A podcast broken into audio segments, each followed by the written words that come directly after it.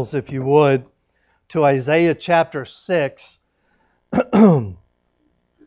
Isaiah chapter 6 and Matthew chapter 7. We're going to start in, in Matthew. So go to Isaiah, uh, put your ribbon there, uh, connection card, something to mark your spot, because we're going to be flipping back and forth uh, between Matthew chapter 7 and Isaiah chapter 6. Um, but we're going to, like I said, we're going to start in Matthew chapter 7. Um, so uh, hopefully it'll be a, a, blessing to you this morning. Uh, um, recently, uh, uh well, on Sunday nights, uh, we've been going through the Sermon on the Mount. And um, actually, we're almost done with it. It's three chapters Matthew chapter 5, 6, and 7. And uh, we're, we're almost done with it. But uh, in a few weeks ago, in Matthew chapter 7, uh, I preached a message that is very familiar to, to many of you, if you as you have read the Bible and probably heard several messages on it. Uh, but the I, I, preached on the parable of the beam and the mote. Uh, in uh, let's start reading in Matthew chapter 7, uh, in verse 1. The Bible says, Judge not, that ye be not judged, for what uh, for with what judgment ye judge, ye shall be judged, and uh, with what measure ye meet, it shall be measured to you again. And why beholdest thou the mote that is in thy brother's eye? But consider not the beam that is in thine own eye. Or how wilt thou say to thy brother, Let me pull out the mote out of thine eye, and behold, a beam is in thine own eye? Thou hypocrite, first cast out the beam out of thine own eye, and then thou shalt, uh, uh, and then thou uh, shalt uh, see clearly to cast out the mote out of thy brother's eye. Dear Lord, thank you for this day. Thank you for your love and for the, the work that you do in our lives. And this morning is no different. And Lord, we trust that you will once again uh, work in our hearts and lives. And, and Lord, help us to understand ourselves a little bit better and how you see us. Thank you uh, for your love Thank you for your patience with us. Lord, help us to walk with you. For it's in Christ's name we pray. Amen. When we uh, read this parable, we tend to um, miss the point of this parable. And I, and I some of this, uh, if you were uh, in church a few Wednesday nights ago, the, the beginning of our message this morning will be very familiar to you.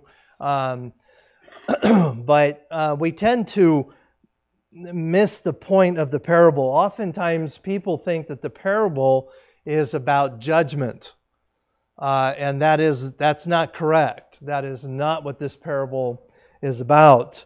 The emphasis is not on judging. The emphasis here is on cleaning or clearing our own hearts and lives. That's what the emphasis is here.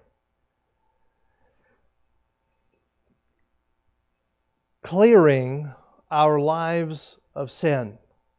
Jesus tells it here uh, in verse 5. He says, Thou hypocrite, uh, first cast out the beam that is in thine own eye, and then thou shalt see clearly to cast out the mote out of thy brother's eye. So the, the emphasis here is not on judging, but on clearing or cleaning our lives.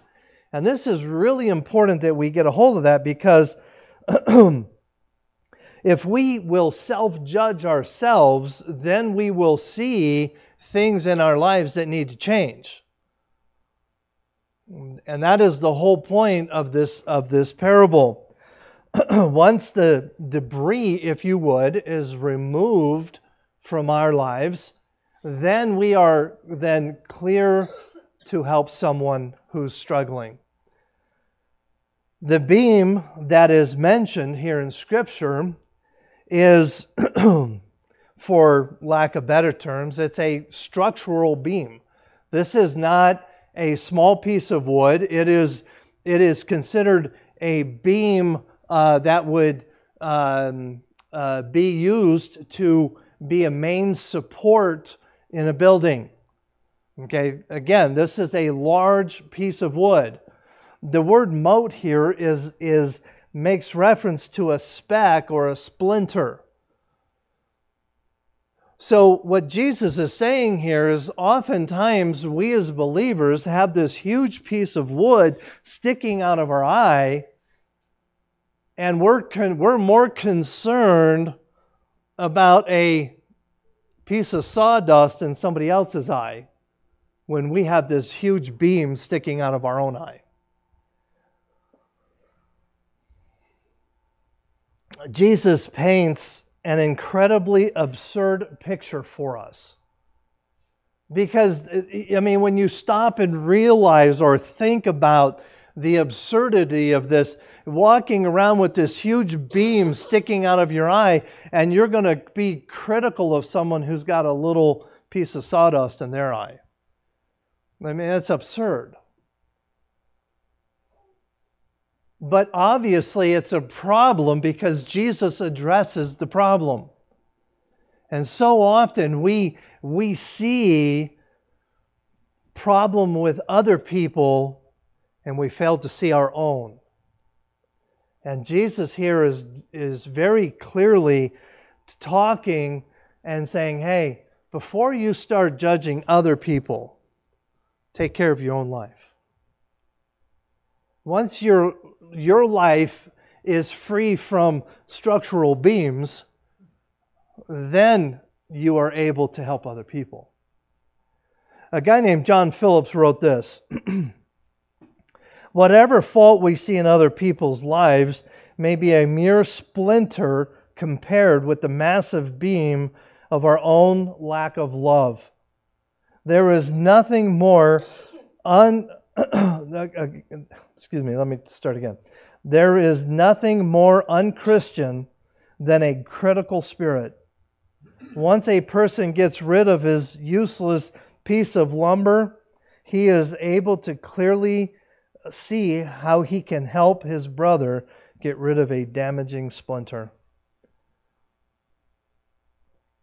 And I like what he said. He compares the, the beam sticking out of our uh, out of our eyes as a lack of love for other people. The truth is this. We must be able to see clearly in order to help other people. That's that's just the truth of it. Earlier in the Sermon on the Mount in, in, in Matthew chapter 6, Jesus uses the eye to teach us a very important spiritual truth about ourselves. In, in Matthew chapter 6, in verses 22 and 23, it says, uh, The body is the light, uh, excuse me, the light is the body I'm trying to read too fast. Excuse me. The light of the body is the eye. If there be if if therefore thine eye be single, thy whole body shall be full of light. But if thine eye be evil, thy whole body shall be full of darkness. If therefore the light that is in thee be darkness, how great is that darkness? The eye is the revealer of the soul. Back when Jesus was alive, they, they, they, they believed that the eye was the, the gateway to the soul.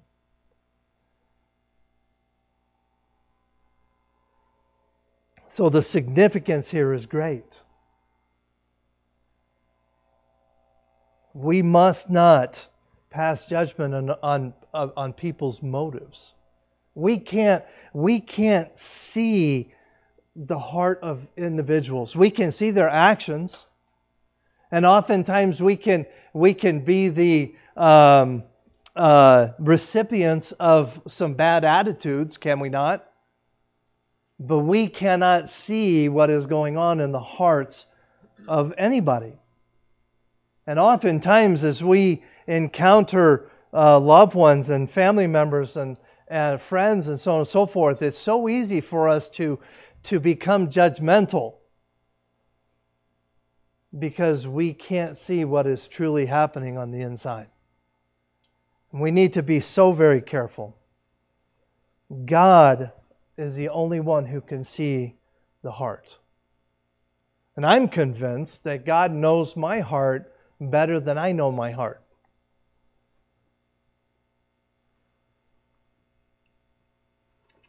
I have a question for you.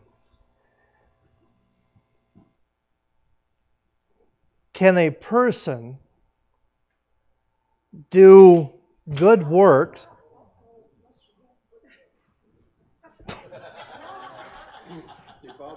Man, no, I did actually. Yeah, man, I I I heard something, but man, that. Okay, the question is this: Can a person do good works for the wrong reason or even a bad attitude? Absolutely. See, all we see is the work. We can't see the attitude, or well, sometimes we can, but uh, not, you know, but we can't see the heart.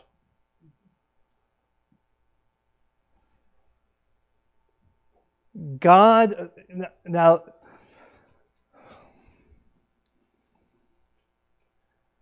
God wants one thing from you and from, from me this morning. Tomorrow morning and the day after and the rest of your life. There's one thing that God wants from you. That is your heart. That's what God wants from you. Those of you that know me know that I don't I don't preach on money. I don't preach on a lot of a lot of hot button issues that a lot of pastors preach on because and one of the reasons that I don't preach on money is because I this is my philosophy. If God has your heart, money is not an issue to you. It's that simple. And if I can teach Grace Baptist Church to be a people with surrendered hearts and lives, then money will never be an issue. Does that make sense? Mm-hmm. See, I, I am I, I believe that God is far more concerned with your heart than he is your pocketbook or other areas in your life. And this morning's message has everything to do about our hearts. Because as we look at the, the story of the, uh, or the parable of the, the, the beam and the mote, what is at the core of that parable? The heart. See, if we will take care of the sin in our own lives, then God will take care of the rest. In the book of Isaiah, go ahead and turn over to Isaiah. Isaiah chapter 6, and we'll be back and forth, so. In the book of Isaiah, we're going to look at three truths that I believe changed the heart of Isaiah. Isaiah lived in a very turbulent time, a time of great tension uh, we could say, in, in many respects, that it was a time of world crisis. The, the world was in it was it was a if you understand history it was one of the most turbulent times that the world has ever seen. This is the world that isaiah lived in. A nation from the north had risen to world dominance and they had they were slowly going and conquering the known world at the time. The, the, the name of this nation were, was the, the Assyrians. The Assyrians were a brutal, brutal, brutal people. They were absolutely ruthless to their captors. Their reputation was absolutely horrible. By the time Isaiah was on the scene, the Assyrians had already conquered the northern ten tribes of Israel and taken them captive.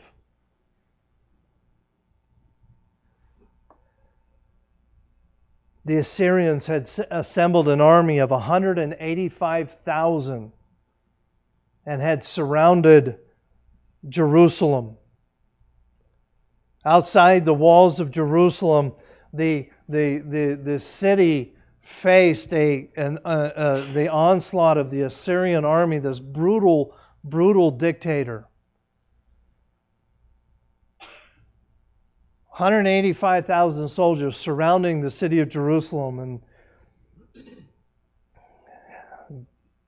Hezekiah goes to God and prays, and God reassures Hezekiah that Jerusalem would not fall to the Assyrians. Israel, for lack of better terms, was given a second chance. Or, well, I shouldn't say Israel, Judah, the, the, the, the, the, the, the other two tribes, the northern ten tribes, had already been taken captive. So the southern two tribes uh, were given a second chance to turn back from their sin. They were not living for God, but God was giving them a second chance to turn from their sins and repent. And Isaiah starts to preach repentance to the people. Isaiah is an interesting book. It's some people consider Isaiah kind of a hard book to read, but uh, because it was such a dark time in history and so much was going on. But Isaiah starts to preach repentance, repentance from sin, and, and, he, and he gets very personal. And in chapter 5 of Isaiah, now we're not going to read it, but um, uh, I'm just telling you this, so if you want to, you can go back and read it six times in, the, in, the, in chapter 5. Isaiah uses the word woe. W O E. Let me read you an example. In Isaiah chapter 5 and verse 8, it says, Woe unto them that join house to house, that lay field to field till there be no place. They, excuse me, that they may be uh, uh, uh, place alone in the midst of the earth. The word woe is, an, is a very interesting word. The word means grief, anguish, affliction, wretchedness, calamity, or trouble. And it is, it is not so much let me let me let me see how I can how I can phrase this.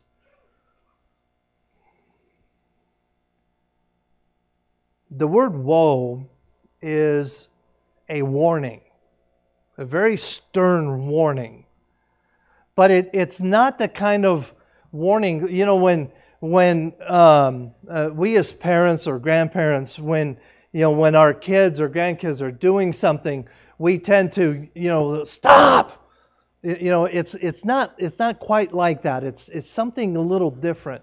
It, it's almost kind of hard to put into words, but it's it's more of a warning to the individual, but at the same time, it's a descriptive word.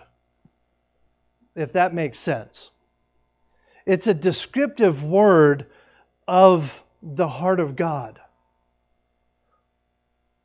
So when Isaiah says, Woe unto them that join house to house, or basically it's talking about covetousness here. And, and, and, and what they're saying, is it's a warning to the individuals to remind them that what they're doing is breaking the heart of God. a very powerful word. We don't really have anything in our vocabulary that describes this incredible word. But when it's used in Scripture, it is, it is a word of great power, of, of hurt and anguish by God. Does, does that make sense? So when Isaiah is using this word, it is a word of great distress to God. And he's warning the, the, the, the, children of Israel hey, you're hurting the heart of God because of your covetousness. That is a scary warning. Jesus uses the word in the, the New Testament multiple times. And a lot of times, not always, but a lot of times, he uses it in conjunction with the word hypocrite. In Matthew chapter 23, verse 27, it says, Woe unto you, scribes, Pharisees, hypocrites. That's a, that, that is a scary statement. It says, For ye are like unto a whited sepulchre, which indeed appears beautiful on the outs, outward, but are within full of dead men's bones and of all uncleanness. What was, what was Jesus saying here to the Pharisees and the scribes? He uses the word woe. You are breaking the heart of God. You hypocrites. You, you live one way, but your heart is another way. You look good on the outside, but on the inside, you're full of dead men's bones. In other words, what is Jesus saying here? He is far more concerned about the heart than he is the outside. What is going on this morning in your heart? I can't answer that question. But what's going on in your heart right now? See, that's what Jesus is concerned about. Isaiah, he loved, he loved his country, he loved his people, and he wanted them to desperately turn from their sin and turn to God.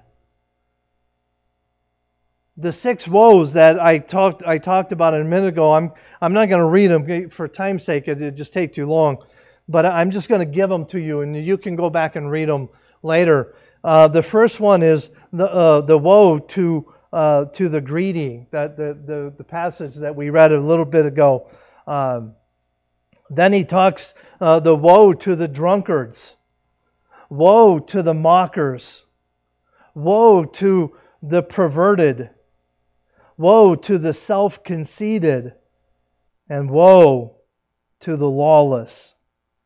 Then we come to chapter 6. And we're going to read one more woe in chapter 6.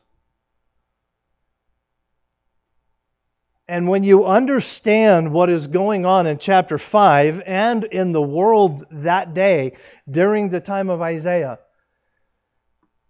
the seventh woe is a powerful, powerful reminder to each of us.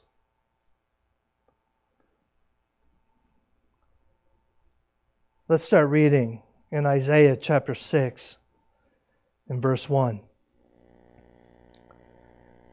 In the year that King Uzziah died, I saw also the Lord sitting upon a throne, high and lifted up, and his train filled the temple. Above it stood uh, the seraphims, each one had six wings. With twain he did cover his feet, and with twain he did cover his uh, feet, and with twain he did fly.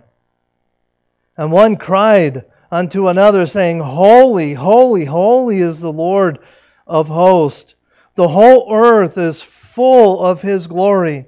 And the posts of the doors moved at the voice of him that cried, and the house was filled with smoke. Then said I, Woe is me. With an exclamation mark. Woe is me. For I am undone, because I am a man of unclean lips, and I dwell in the midst of people with unclean lips. For mine eyes have seen the King, the Lord of hosts. The title of my message is this this morning A Changed Heart. A Changed Heart. Again, we're going to look at three things that I believe helped Isaiah with his heart transformation, if you would.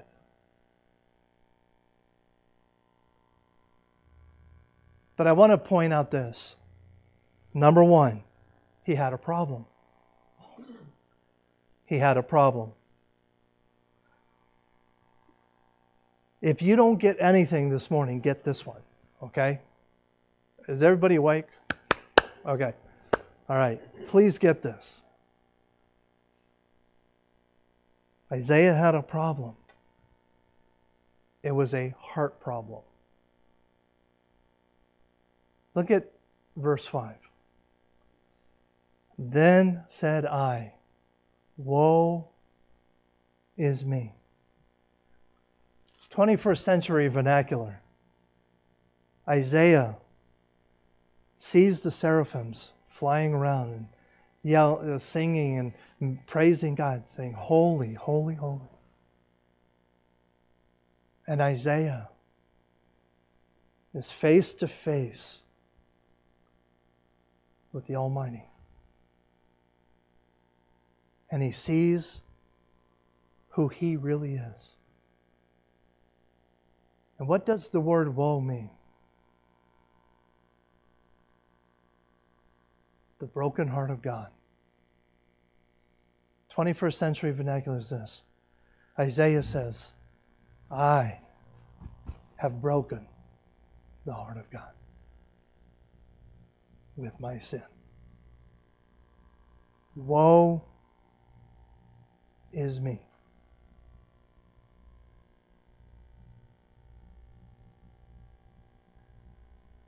As I sat in my office the other day, as I was meditating and reading and studying, when the reality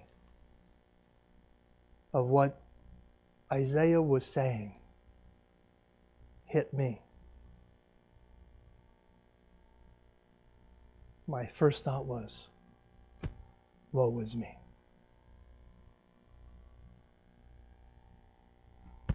Woe is me. And I hope as you're sitting there listening to me right now, your thought is the same thing.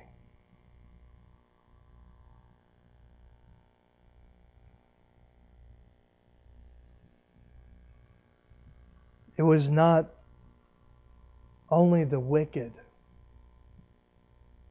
the, the, the drunkards and the idolaters and all of the things that we just talked about in chapter 5. It wasn't that. The problem was the heart of the people.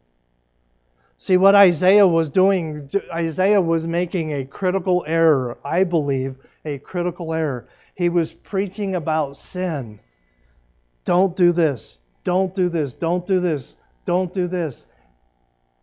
But was he talking about, hey, don't do this, but worship God? See, God is far more concerned about the heart than he is our actions. Because if he has our heart, our actions will follow suit. And Isaiah, the man of God, when he was face to face with the holy God, he saw his sin the way God sees his sin. The phrase unclean lips, he says, we, uh, uh um, um, he says, woe, woe is me, for I am undone because I am a man of unclean lips and in the midst of a people of unclean lips. That, that phrase unclean lips is kind of an interesting phrase. It simply it simply means this that when faced with the holiness of God, he was unable to talk. And he lived amongst the midst of people that, when faced with the holiness of God, they too would be unable to talk because of their wickedness in their lives.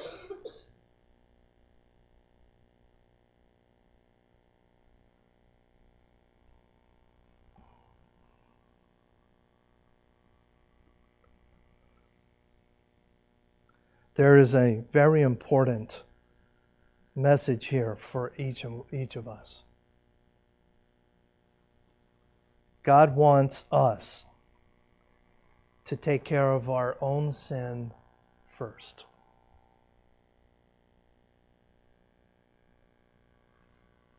Matthew chapter 7, verse 3. And why beholdest the mote that is in thy brother's eye, but considereth not the beam that is in your own? See, God is far more concerned about you taking care of you so that then you could then help others. And Isaiah was no different. In fact, in fact, if you again are familiar with the Bible, there's a there's a book of uh, Jeremiah. Jeremiah was another prophet, and and in the book of Jeremiah, in multiple locations, uh, Jeremiah talks about the growth in his life as he is as he is a preacher, if you would, a prophet, and teaching the things of God. How God is continually working in his life.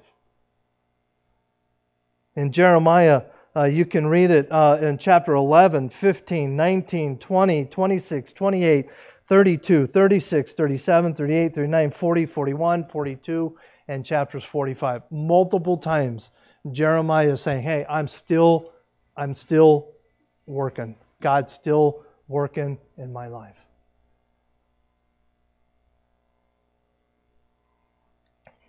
God never gives up on us. So, number one, he had a problem. Number two, he had to get rid of his sin. He had to get rid of his sin. Go back to Isaiah if you if you left it. Isaiah chapter 6 and verse 6. Then flew one of the seraphims unto me, having a live coal in his hand, which he had taken with the tongs from off the altar. And he laid it upon my mouth and said, Lo, this has, has touched thy lips, and thy iniquity is taken away, and thy sin purged. See, what was Isaiah's greatest need? Isaiah's greatest need was not money or fame or anything like that. Isaiah's greatest need was the forgiveness of sin. Can you imagine coming face to face with Christ? And you will one day.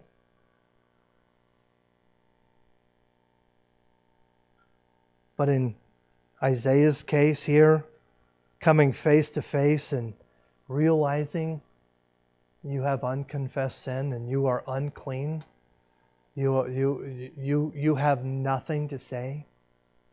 You don't even have the ability to say, Praise the Lord, because of the sin in your life. Isaiah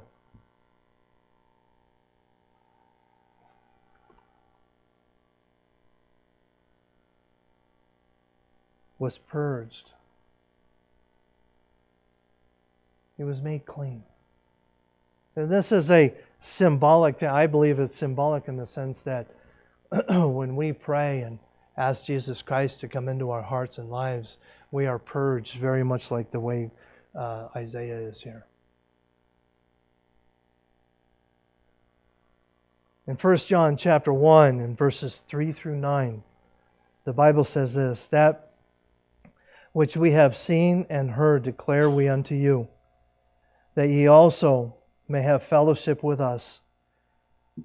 And truly our fellowship is with the Father and with his Son, Jesus Christ.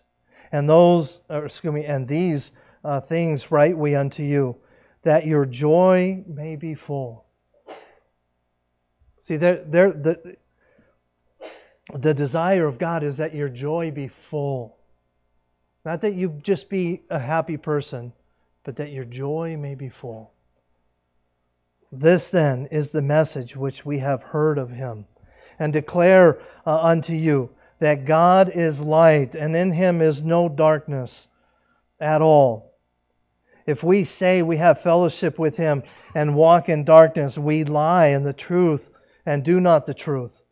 But if we walk in the light as He is in the light, we have fellowship one with another, and the blood of Jesus Christ, His Son, cleanses us from all sin.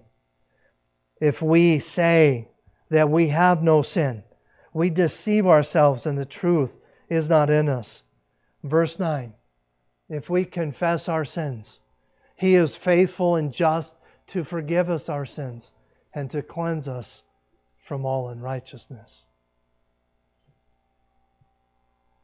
Too often, I know believers that have trouble believing this verse. They, the Bible says here in, that if we will confess our sins, He is faithful and just to cleanse us from uh, all unrighteousness. And I, I, know, I know believers that, that think that the word cleanse there means cleaner, not cleanse. Think about that for a second. If God is doing the cleaning, it's going to be clean. It's not going to be cleaner. That's the way I clean. That's why my wife don't let me.